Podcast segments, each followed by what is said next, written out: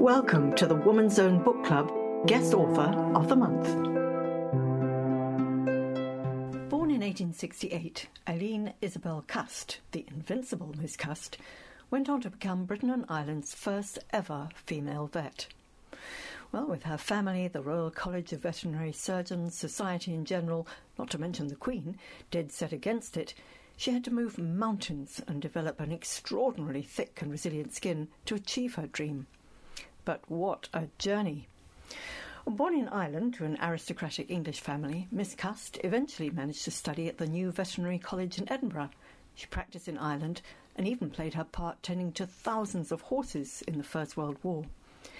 It's a story that completely captivated the author of The Invincible Miss Cust, Penny Haw, who explains first how growing up she too had wanted to be a vet.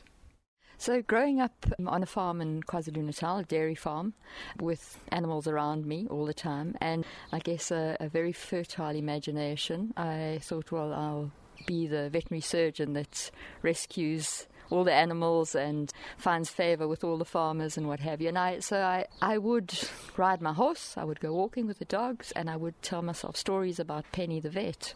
And so it was, it's almost as if I've come full circle in a sense, yeah, pretending to be a vet. So I guess the problem with that was that it was eh, too much of a fantasy, and I didn't pursue the science route firmly enough at school, and then my natural inclination was for creative writing and for for English and what have you.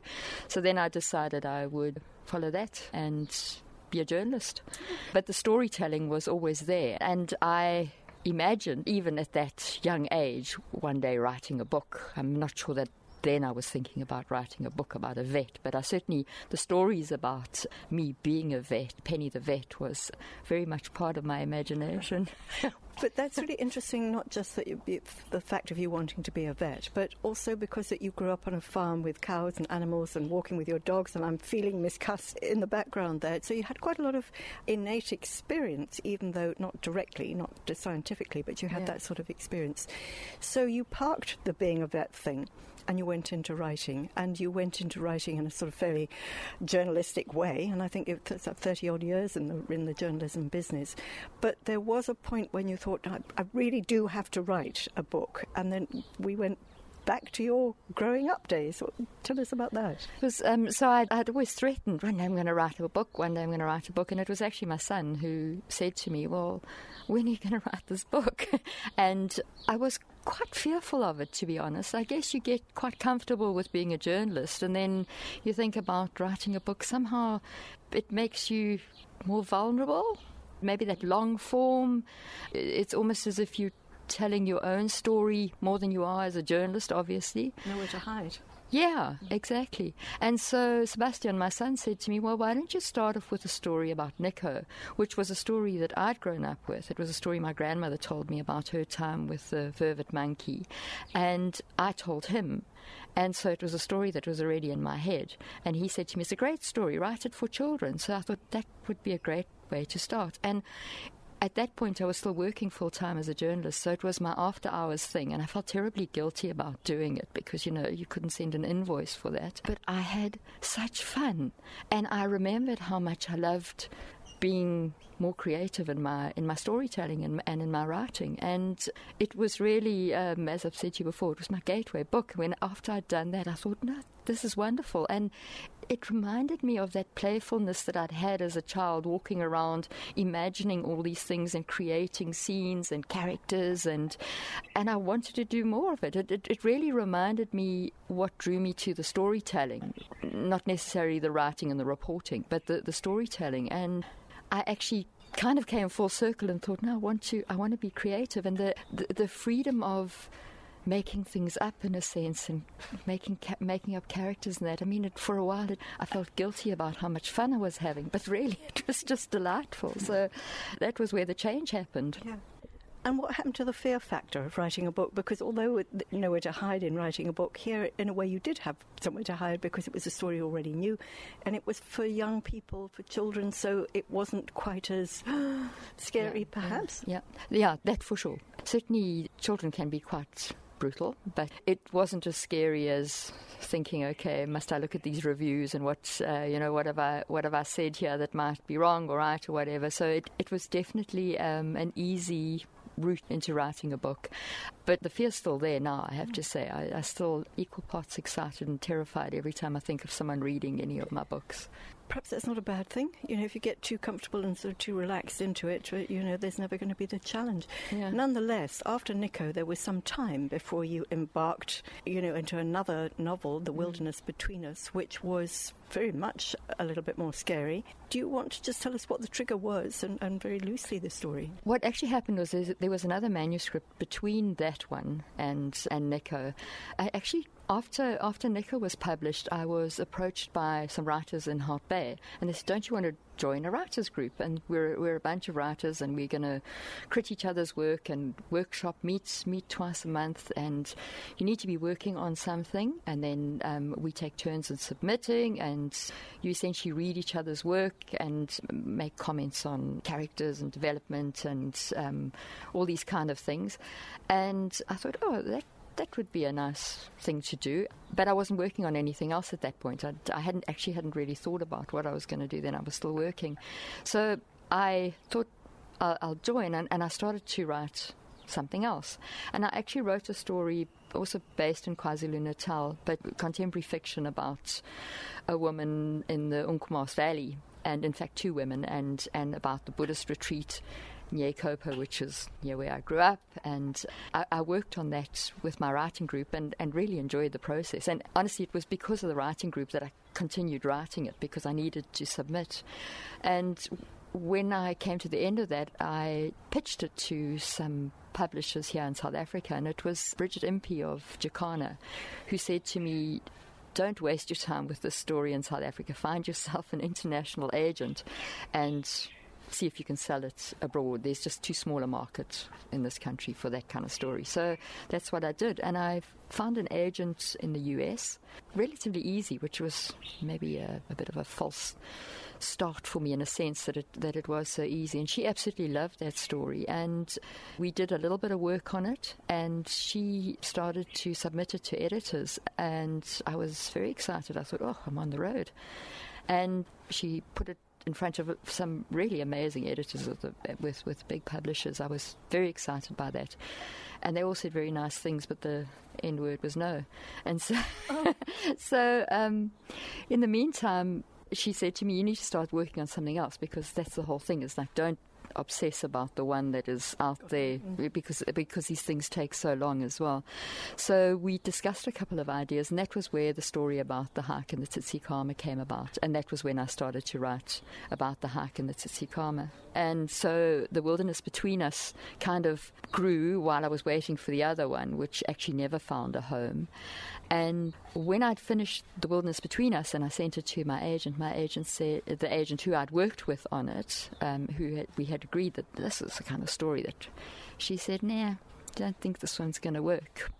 So I was, oh, okay. Um, she's like, no, try something else, which is how it happens. But uh, I found a another publisher, one that doesn't go through an agent. That was Kola Books who published it. And during that time, I came across the story of Aileen Cust, and I said to my agent at that point, I want to write the story about this incredible woman who jumped through all sorts of hoops and to follow her dream to become a veterinary surgeon. And my agent said, No, I don't think so. It sounds too quiet. It doesn't sound, no. So I said to her, I really want to do it. and so she and I parted ways. And so now I was without an agent. And the, the problem there is that one is very limited to the publishers that you can um, approach without an agent because most of the publishers want you to go through an agent. However, the one publishing group, which is Sourcebooks, they're uh, based in Chicago, which had come very close to acquiring the story in the Umkomaas Valley. Uh, it had gone through a number of meetings and an acquisitions meeting. We thought we'd sold it to them, and then they, for whatever reason, decided against it. I happened to notice that one of the editors there was accepting certain kinds of of stories. One of her criteria was remarkable women who have maybe gone under the radar. She was accepting, for a short time, accepting direct submissions from authors. So I wrote to her and I said, I've got this manuscript about this woman, and you might know my writing because we did kind of get to a point of, of course, she wasn't necessarily the editor that had seen the other book, but um, she said to me, "Yes, I'll I'll have a look oh, at it." What a journey! Yeah. yeah, and she is the editor who acquired it. Her name is is Erin McClary, and she wanted to be a vet when she was young. so honestly, it's yes, a case universe delivered, isn't it? It yeah. sounds like having an agent can be a bit of a mixed blessing. Mm. I mean, they are a necessary, I wouldn't say necessary evil, but quite a difficult path because you know it's it's a hurdle through mm. which you have to jump mm. before you get to that. So, let's talk about women who fly under the radar. So, Aileen Cust was Aileen I Cust yes. is uh, was the first vet in England and it just feels that, that she went under the radar feels absolutely remarkable that nobody else in England or Ireland or Scotland, nobody had picked up the story before. Is that not strange? Well, I'm still expecting to wake up one day and discover that someone else had written about it. I actually couldn't believe it. I, there is a, there's a small biography written by Connie Ford, who was a vet. She's dead now, but she uh, she published it in 1990, and it's a very tiny biography, which, was very helpful for me because the primary research was on the fight that um, Aileen Cust had with the Royal College of Veterinary Surgeons. And Connie Ford had uh, recorded that in minute detail. So Connie's book was, as I say, it's a it's nonfiction. It's a biography, a tiny one, and that was really wonderful. And there's another book called The Widdrington Women and Their Eminent Men, by Cecilia Chance, which is the story of the Widdringtons, who Major Widdrington, and so that's also non-fiction. Sort of yes, yeah. exactly. So Cecilia Chance is the great granddaughter of the sister of Dorothy Graham. So there was that connection, but that too was non-fiction. But aside from that, nothing. No, no. Yes, as you say, you know, who want, I mean, she didn't have any children, with no, spoilers here, but she didn't have any children, so nobody is sort of suddenly going to come forward as a descendant. Maybe, maybe not. Yeah. Anyway, leaving all that aside, yeah. you found this, so you heard about her, you found the story, you found some source material, but she was born in Ireland, she was born in Ireland, she lived in the UK, she went, or at least lived in England, went to Scotland to study. The question really is how did you do the research, aside from what you knew about cows and dogs and cattle and sheep and things from your own childhood? How did you do the research first on Aileen? Well, I got the books that I could, which I, I, tracked them down. And then my friend Richard Lyons, who is a veterinary surgeon. He's a, recently retired veterinary surgeon who is Irish, practiced in England for most of his life, and is a member of the Royal College of Veterinary Surgeons. So he had access to a, to quite a bit of information. So between the two of us, I mean, it was really useful to have him in the UK to help me. And between the two of us, that's essentially how we did it. I mean, I've been to Ireland, I've been to Scotland, I've, I've been to England. I wrote it during lockdown, so even if I'd wanted to travel, I couldn't. Mm-hmm. But interestingly, it's amazing how you can, I mean, online, you can visit places. The Newton Hall, where the Widdringtons lived, which is, is a setting that features often in the book, is actually now a wedding venue. You can do a virtual tour of the entire place. So, I mean, obviously, looks very different to what it did when the Widdringtons lived there, but it gave me a wonderful idea idea of the setting and the proximity to the beach and the countryside. And so that was really very helpful. Yes, yeah. giving away trade secrets. But how interesting is that? Yeah. Because I suppose as a writer, it's your job to embellish those sort of images, so yeah. to take you back in time. Yeah. So take us back in time, contextualize her. Because what year was she born? When was this going on? And what else was going on? Because it was a, a dark time for women, was mm. it not? Yeah, it was the Victorian era. Uh, she was born in 1868 so she was 10 when when she left Ireland. So she was born in Ireland to an aristocratic English family. Her father was a land agent. So not terribly beloved by the Irish, obviously. So she, she had her formative years in near Tipperary town in, in Cordangan Manor, which is actually still standing as mm. well. You can visit that too. In fact, it's a veterinary family live in the manor at the moment. Isn't that amazing? But so she was raised there uh, with uh, horses, lots of horses. She was the oldest girl of uh, well, six, seven, I can't remember, but the, with with older brothers. And what happened there was because um, her mother was very conscious of her aristocratic pedigree, and she wanted to raise a young lady. And while they were in Ireland, it worked better for the family, for, for Aileen to be under the tutor that her brothers were being taught. And inadvertently, yeah. she got an amazing education. Yeah, yeah. And I, I, just, just have to draw attention to a dreadful mother, dreadful mother, simply because she was so obstructive in mm. Aileen's desires.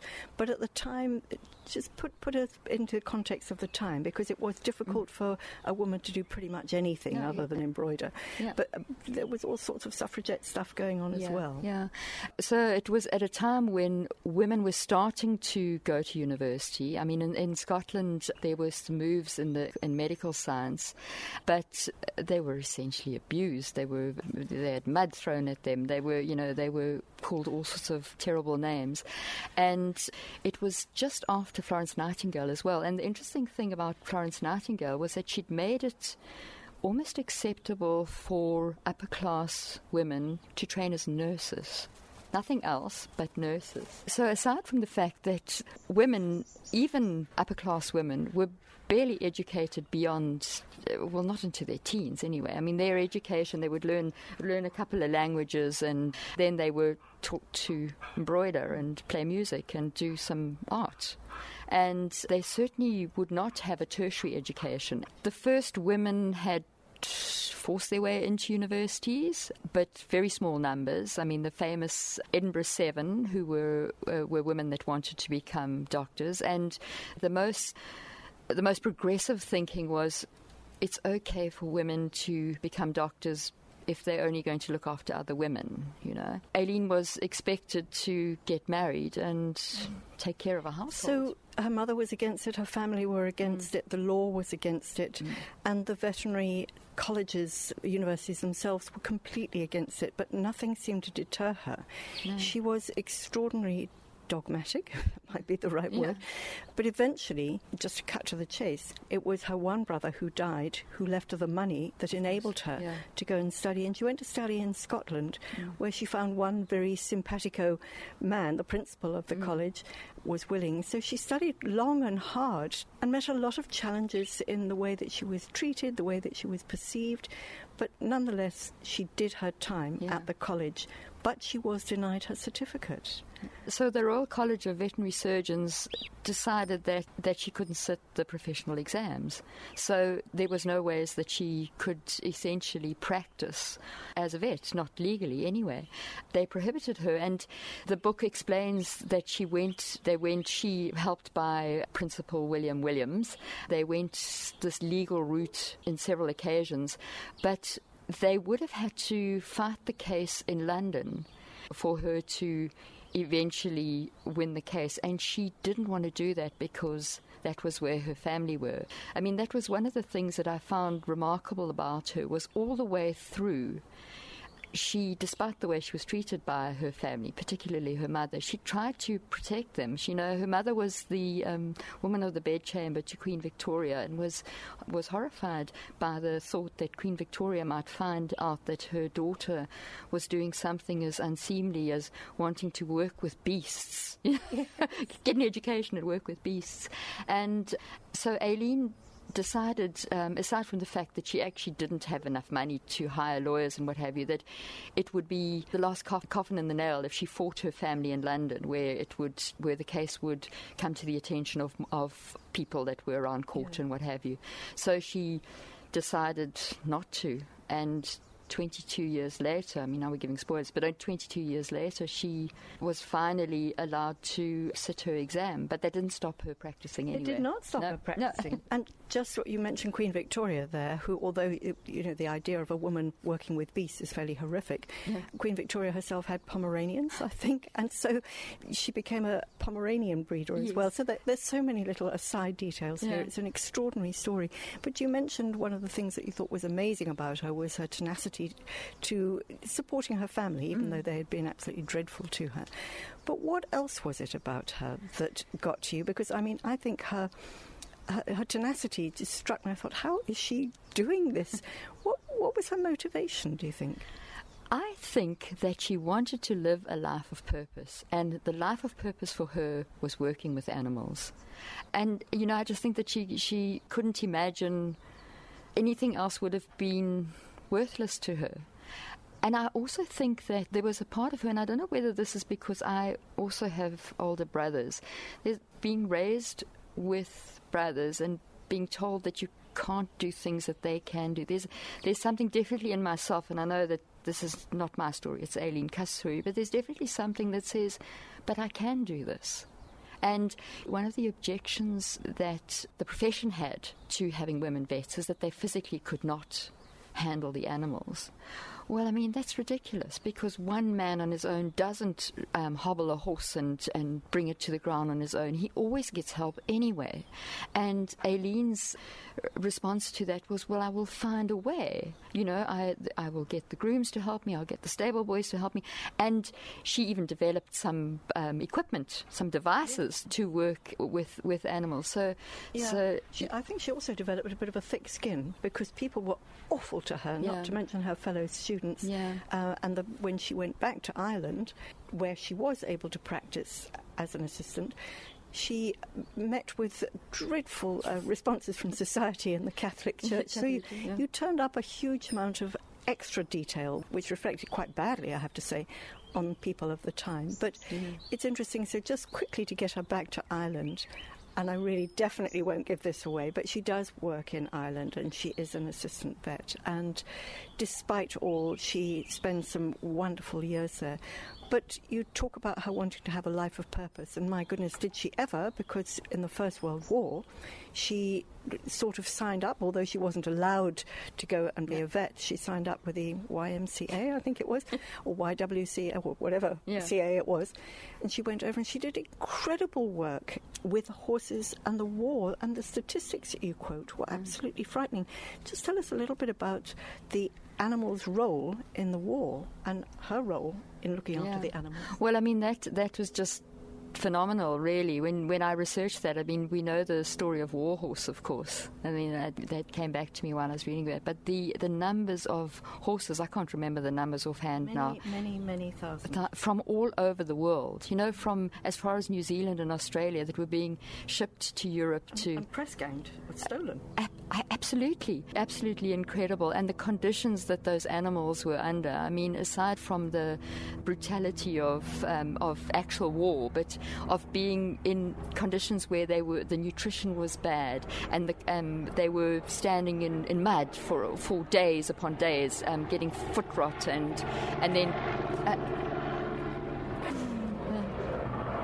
of course, they didn't have helicopters and aeroplanes in those days, no. did they? So they had to ship all the animals across, which must have been even worse for the animals. Absolutely, and uh, I mean, the once they were over there, just imagining the logistics of horses having to pull cannons into into war and what have you, and then these bloody battles being fought and horses being rampant around, you know, and bringing finding the injured horses and bringing them back to Abbeville where they where they were taken care of. I mean, it, I think we've forgotten, and certainly when I was researching this, even before the war, just thinking about the enormous role that horses played in everyday life.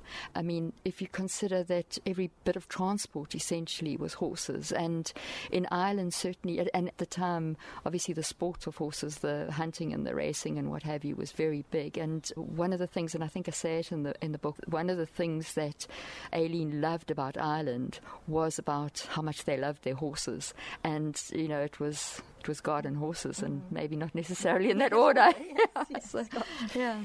But interesting that you talk about the role that horses played because they were involved in every aspect of mm. transport and etc. And interesting that towards the end of the book, she finally gets herself a little car or a motor car, and you know, so she lived through a great deal of times, and yeah. eventually, eventually, I can't say that it came right, but eventually she was able to practice. But what did you learn? I mean, having decided not to be a vet and yeah. become a journalist and said, What did you learn about being a vet? I don't know how difficult it is for women now. It, it remains a, a challenge because it is a mm. challenge to be a vet.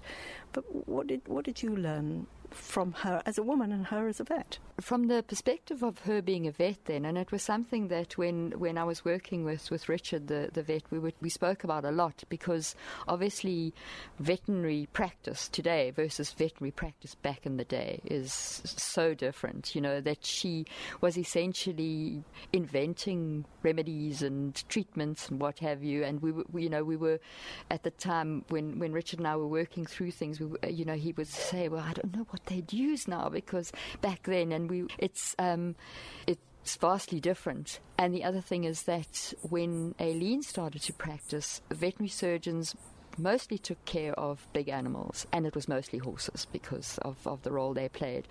The idea of pets was still, I mean, it, was that whole era where you mentioned earlier about Queen Victoria and her Pomeranians. There was a big move in, in Britain and definitely amongst the aristocracy to be developing breeds, and um, people were getting very excited about different breeds and that. But a veterinary practice back then versus a veterinary practice today, which, you know, I mean, obviously now differs whether it's a rural practice a, or a town practice or whatever. But she was not taking care primarily of dogs and yeah, cats. Yeah. She was, and she was riding when she was in Ireland. They had um, rooms. She and um, William Byrne had rooms um, at his home at Castle Strange, but they were essentially going on their gig or riding their horses to to the animals. They were, you know, the horses were not being loaded up and brought yeah. to them for for attention, or very rarely anyway. Yeah. Yes, yeah. and you mentioned William Byrne there, who plays a key role in the book. He is Isn't the he, he, is the love interest. He's um, no, he's not a Heathcliff really because he's too too lovely. Yeah. But it's interesting that he plays poet such and a nationalist. Yes, I mean, yes, really wonderful man. And a vet. Yeah. But let's not give too much okay. more away. Yeah. But interesting about people not having so many pets then, so weren't, vets weren't looking after pets. But it, there's a rather damning statement when I think a London vet suggests to her that as a vet, as a woman vet, she might perhaps look after cage birds. But I don't know where you got that little nugget of information. But the other thing about your book that fascinated me was the, the melding, if you like, of, of fact and imagination. So you had your string of, fa- of facts to which you were then able to sort of layer on your imagination. Was, there, was that a great responsibility of feeling, dare I, should I, can I? Oh, yes, I will.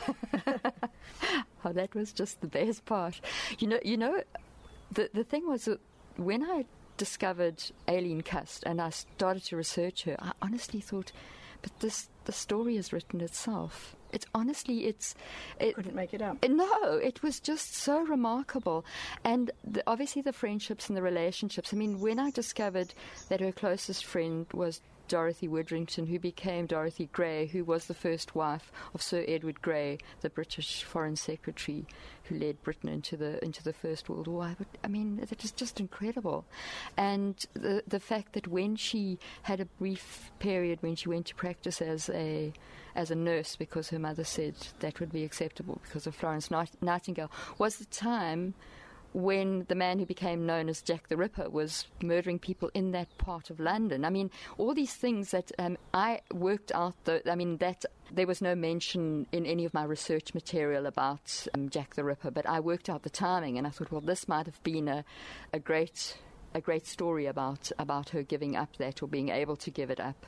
Um, I loved writing this book, Nancy. I didn't feel I feel a responsibility, but I I think she was such a remarkable woman that there was nothing about her story that made me feel I might be um, overstepping the mark in a sense. I just thought she was just an incredible woman.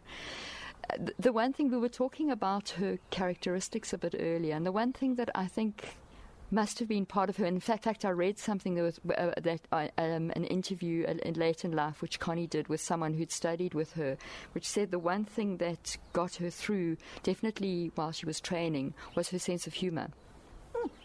that she chose her battles really well.